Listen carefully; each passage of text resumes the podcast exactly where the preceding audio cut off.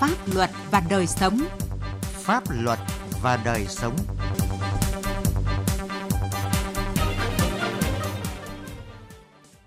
Kính chào quý vị và các bạn. Chương trình Pháp luật và đời sống hôm nay có những nội dung sau. Cần xử lý trách nhiệm của cá nhân cơ quan ban hành văn bản quy phạm pháp luật trái luật. Cảnh báo những hành vi xâm hại trẻ em từ môi trường mạng xã hội. Pháp luật đồng hành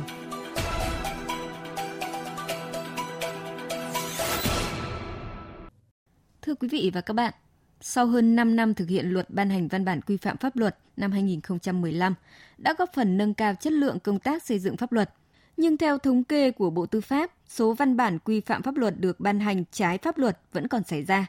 Nhiều văn bản quy phạm pháp luật chưa kịp đáp ứng đã phải thu hồi hoặc bị bãi bỏ, gây ra những tác động tiêu cực đến sự phát triển kinh tế xã hội của đất nước, gây bức xúc trong dư luận xã hội. Đã đến lúc chúng ta cần làm rõ trách nhiệm và có chế tài xử lý nghiêm đối với những cá nhân, cơ quan có thẩm quyền khi ban hành văn bản quy phạm pháp luật kém chất lượng hoặc trái luật. Sĩ Lý, phóng viên Đài Tiếng Nói Việt Nam có bài đề cập nội dung này. Ngày 7 tháng 8 vừa qua, Phó Chủ tịch Ủy ban dân thành phố Hà Nội ký ban hành công văn số 2562 về việc siết chặt việc cấp và sử dụng giấy đi đường trong thời gian giãn cách xã hội. Ngoài việc người đi đường sử dụng mẫu giấy đi đường của Ủy ban dân thành phố, còn đặt ra yêu cầu phải xuất trình kèm theo các loại giấy tờ gồm căn cước công dân, chứng minh thư nhân dân, lịch trực, lịch làm việc, văn bản phân công nhiệm vụ của cơ quan đơn vị. Vậy là trong sáng mùng 10 tháng 8, ngày làm việc đầu tiên trong tuần, tại các chốt trực phòng chống dịch COVID, bất đắc dĩ trở thành tụ điểm có nguy cơ cao lây nhiễm dịch bệnh bởi sự ùn ứ của cả đoàn người và xe cộ đông đúc. Bị phản ứng mạnh mẽ của người dân và dư luận xã hội, trưa ngày 10 tháng 8, Phó Tránh Văn phòng Ủy ban dân thành phố Hà Nội ký ban hành văn bản số 577 với nội dung chỉ yêu cầu người dân sử dụng giấy đi đường kèm theo chứng minh thư nhân dân. Điều chỉnh công văn số 2562. Trước đó, ngày 24 tháng 7, Bộ Y tế cũng ban hành công văn số 5944 đưa rõ tên sản phẩm, nhà sản xuất 26 sản phẩm xúc miệng xịt khuẩn, phòng và hỗ trợ điều trị, nâng cao sức khỏe bệnh nhân COVID-19 như một hình thức chỉ định thầu. Sau một ngày, Bộ Y tế phải ban hành văn bản thu hồi văn bản này. Theo tiến sĩ Đinh Văn Minh, vụ trưởng vụ pháp chế thanh tra chính phủ, việc các cơ quan quản lý ban hành văn bản sai, khó hiểu, thậm chí trái pháp luật xảy ra nhiều và đã đến lúc chúng ta cần nghiêm khắc xem xét và xử lý trách nhiệm đối với cơ quan cá nhân soạn thảo ban hành văn bản trái luật ở đây đó rõ ràng là những nhà quản lý mình đưa ra những cái ờ, biện pháp này biện pháp kia nó không phù hợp với pháp luật nó gây khó khăn cho người dân. Và trên thực tế thì nó đã gây thiệt hại cho xã hội và cho người dân nó ảnh hưởng đến cái uy tín của bộ máy nhà nước. Mà hiện nay chính phủ đang nói rất là nhiều về cái tính liêm chính cái tính phục vụ. Thì rõ ràng cái việc mà xem xét xử lý trách nhiệm rành rẽ là điều cần thiết. Nhắc lại chuyện mấy năm trước, Bộ Giao thông Vận tải ban hành thông tư số 58 quy định phải đổi giấy phép lái xe bằng giấy sang loại mới bằng vật liệu PET theo lộ trình với mức phí khá cao, đặc biệt là quy định nếu sau 6 tháng người không chuyển đổi sẽ phải sát hạch lại lý thuyết để được cấp lại giấy phép lái xe và một số thông tư của các bộ ngành khác bị Bộ Tư pháp tiết còi. Tiến sĩ Nguyễn Hồng Sơn, nguyên Cục trưởng Cục Kiểm tra Văn bản, Bộ Tư pháp cho rằng thì đây là một cái loại sai phạm của các cơ quan công quyền trong quá trình mà thi hành nhiệm vụ quyền hạn của mình. Thế thì à, vấn đề quan trọng mà cơ bản ở đây là mình phải tìm ra cho được nguyên nhân và xử lý nghiêm cả nội dung sai lẫn người ban hành văn bản có nội dung sai đó cho nó đúng yêu cầu bởi vì về bản chất đây là một cái loại sai phạm mà nó có thể dính dáng đến cái, những cái vi phạm đó là thiếu tinh thần trách nhiệm hoặc là cố ý làm trái và thậm chí là kể cả ở đây cũng có những cái hành vi tham nhũng tôi hay nói là tham nhũng về thể chế luật sư Trần Hữu Huỳnh chủ tịch Trung tâm Trọng tài Quốc tế Việt Nam cho rằng luật ban hành văn bản quy phạm pháp luật và nghị định hướng dẫn quy định về trách nhiệm và xử lý trách nhiệm đối với tổ chức cá nhân ban hành văn bản quy phạm pháp luật có vi phạm theo luật công chức. Thực tế, có rất ít trường hợp bị xử lý, nên vi phạm trong ban hành văn bản vẫn xảy ra. Vì vậy, chúng ta phải có quy định chế tài cụ thể rõ ràng ngay trong luật ban hành văn bản quy phạm pháp luật từ mức cảnh cáo đến xử lý hình sự và buộc bồi thường thiệt hại đối với cá nhân, cơ quan ban hành văn bản sai trái. Vi phạm này là vi phạm trong quá trình tham gia xây dựng ban hành văn bản quy phạm pháp luật mà chỉ áp dụng các, các chế tài chung chung thì các lỗi nó có thể xảy ra liên tục. Chúng ta vẫn nhìn thấy trong thực tế người ta có làm áp dụng những cái quy định pháp luật về cán bộ công chức thì thông thường nhiều nhất là cắt thi đua, cắt thưởng, thỉnh thoảng thì có trường hợp là buộc thôi việc. Chứ còn những về trách nhiệm pháp lý khác ấy, như là trách nhiệm hình sự, trách nhiệm bồi thường thiệt hại là những cái trách nhiệm mà tôi nghĩ là ở mức độ nó cao hơn thì chúng ta thấy chưa cái quy định áp dụng. Những văn bản quy phạm pháp luật mà có sai sót có thể ảnh hưởng trực tiếp đến người dân hoặc làm cho việc điều hành của bộ máy nhà nước trở nên lúng túng. Vì vậy, ngoài trách nhiệm xử lý kỷ luật theo luật công chức, chúng ta cần có chế tài xử lý hình sự và buộc cá nhân, cơ quan ban hành văn bản sai phải bồi thường thiệt hại cho người dân và doanh nghiệp. Như vậy mới bảo đảm thực sự nhà nước kiến tạo phát triển.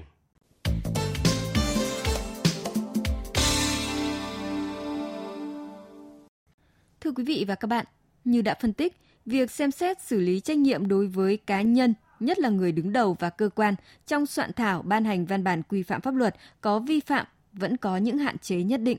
Sau đây mời quý vị và các bạn cùng nghe một số ý kiến mong muốn của người dân về lĩnh vực này.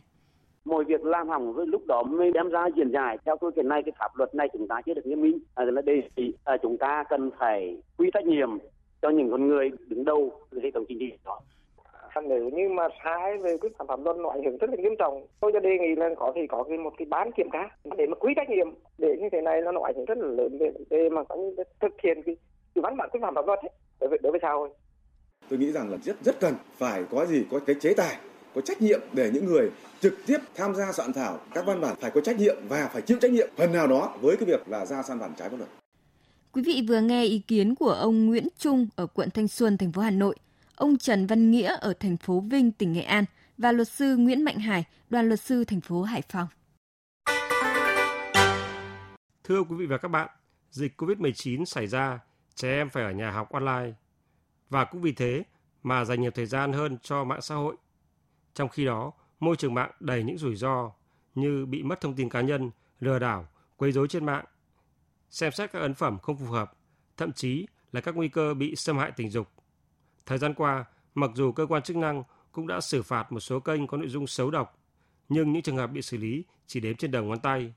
Cùng với đó là mức xử phạt quá nhẹ, không đủ sức gian đe.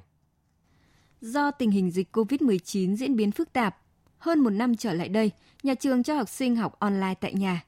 Để con không bị nhàm chán, bố mẹ Tuấn Nam cho con truy cập vào mạng xã hội để xem các video ngắn. Nhưng do khó kiểm soát nội dung nên không ít lần Nam đã xem những video có nội dung xấu. Con đang xem trên YouTube thì tự nhiên con thấy cái gì vậy? Nó có một cái em bé gì mà khu thông ấy con à, cứ tưởng là hai hai con vào con xem thử. Thì vừa vào đã nghe tiếng nhạc con sợ quá đây con phải thoát ra luôn. Hết cả đêm con cứ suy nghĩ về cái đấy. Có thể thấy những nội dung phản cảm trên không gian mạng là mối hiểm họa vô cùng lớn đối với trẻ em, lứa tuổi chưa đủ nhận thức để phân biệt các hành vi an toàn và không an toàn. Theo Bộ Công an, 3 năm vừa qua, có hơn 150 vụ xâm hại trẻ em trên môi trường mạng được lực lượng phát hiện xử lý.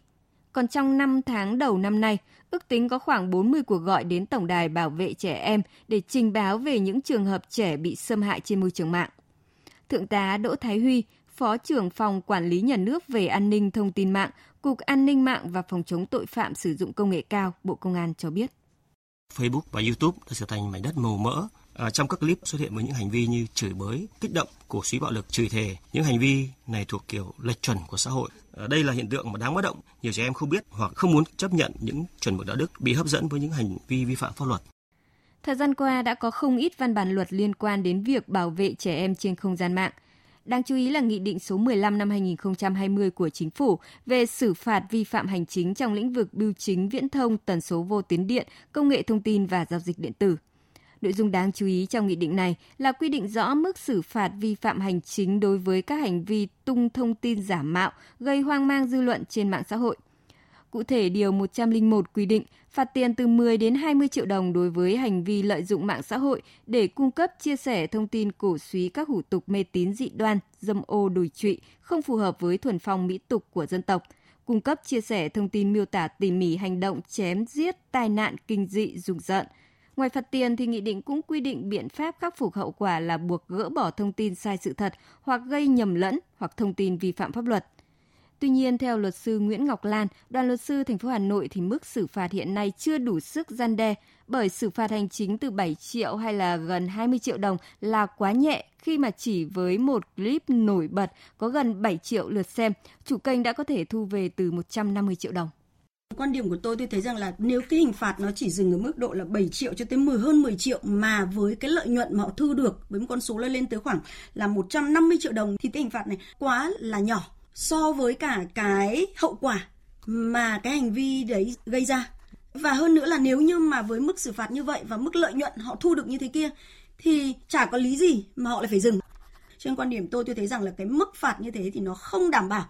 được cái tính răn đe và cũng như không đảm bảo được cái sự ngăn ngừa. Đồng quan điểm này, luật sư Trần Xuân Tiền, văn phòng luật sư đồng đội cho rằng cần tăng mức phạt với hành vi sản xuất, lan truyền video xấu độc. Bởi hiện nay, trẻ em không những bị xâm hại về thể chất mà còn bị xâm hại về tinh thần bởi môi trường mạng xã hội. Nhưng công tác quản lý bảo vệ trẻ em trên mạng xã hội hiện nay còn khá lỏng lẻo. Cái vi phạm mà đối với nhiều người với trẻ em, người già, tức là những nhóm người dễ tổn thương, nhóm người yếu thế thì mức hình phạt được quy định đó là đương nhiên phải tăng nặng. thì tuy nhiên là tôi nghĩ rằng ở đây là trong cái quá trình làm luật thì cái người mà xây dựng luật cũng chưa định lượng được cái tính chất hậu quả nghiêm trọng cũng như là cái việc người ta thu lời bất chính lớn như vậy. Cho nên là cái chế tài, cái phạt này cũng còn chưa tương xứng và những trường hợp này cũng phải cần thiết sớm sửa đổi để cho phù hợp mới đủ cái sức gian đe các clip nhảm nhí giật gân câu view đang có xu hướng xuất hiện ngày càng nhiều hơn trên các nền tảng số, bất chấp hậu quả về chuẩn mực đạo đức, văn hóa xã hội, thậm chí là chấp nhận nộp phạt miễn sao đạt được mục đích. Vì thế, các cơ quan chức năng cần vào cuộc gắt gao và mạnh mẽ hơn nữa để có thể xử lý kịp thời những đối tượng có các hành vi vi phạm pháp luật, giúp cho mạng xã hội, mạng Internet trở nên lành mạnh, tích cực hơn đối với trẻ em nói riêng – và cộng đồng xã hội nói chung. Chương trình Pháp luật và đời sống hôm nay do biên tập viên Sĩ Lý biên soạn và thực hiện. Xin chào và hẹn gặp lại quý vị và các bạn trong các chương trình sau. Bạn là đối tượng được trợ giúp pháp lý như trẻ em, người thuộc hộ nghèo, người có công với cách mạng, người dân tộc thiểu số cư trú ở vùng có điều kiện kinh tế xã hội đặc biệt khó khăn. Khi gặp vướng mắc về pháp luật, trừ lĩnh vực kinh doanh thương mại, bạn sẽ được tổ chức thực hiện trợ giúp pháp lý nơi bạn cư trú hoặc nơi vụ việc xảy ra giúp đỡ pháp luật miễn phí. Hiện nay, mỗi tỉnh, thành phố trực thuộc Trung ương có một trung tâm trợ giúp pháp lý nhà nước là tổ chức chuyên trách thực hiện trợ giúp pháp lý. Trung tâm trợ giúp pháp lý nhà nước là đơn vị sự nghiệp công lập trực thuộc Sở Tư pháp. Trung tâm trợ giúp pháp lý nhà nước có thể có chi nhánh tại các huyện ở vùng có điều kiện kinh tế xã hội đặc biệt khó khăn, giao thông không thuận tiện đến trung tâm. Ngoài ra ở các tỉnh, thành phố trực thuộc Trung ương còn có thể có các tổ chức hành nghề luật sư, tổ chức tư vấn pháp luật ký hợp đồng thực hiện trợ giúp pháp lý với Sở Tư pháp, tổ chức hành nghề luật sư, tổ chức tư vấn pháp luật đăng ký tham gia trợ giúp pháp lý sẽ giúp đỡ bạn. Khi bạn có yêu cầu trợ giúp pháp lý, tổ chức thực hiện trợ giúp pháp lý sẽ kịp thời cử người thực hiện trợ giúp pháp lý là trợ giúp viên pháp lý. Luật sư thực hiện trợ giúp pháp lý theo hợp đồng với Trung tâm trợ giúp pháp lý nhà nước. Luật sư thực hiện trợ giúp pháp lý theo phân công của tổ chức tham gia trợ giúp pháp lý tư vấn viên pháp luật có 2 năm kinh nghiệm tư vấn pháp luật trở lên làm việc tại tổ chức tham gia trợ giúp pháp lý. Cộng tác viên trợ giúp pháp lý để giúp đỡ pháp luật miễn phí cho bạn. Bạn có thể lựa chọn các tổ chức thực hiện trợ giúp pháp lý, người thực hiện trợ giúp pháp lý tại địa phương mình trong danh sách được đăng tải trên trang thông tin điện tử của Sở Tư pháp hoặc cổng thông tin điện tử của Cục Trợ giúp pháp lý Bộ Tư pháp theo địa chỉ tgpl moz.gov.vn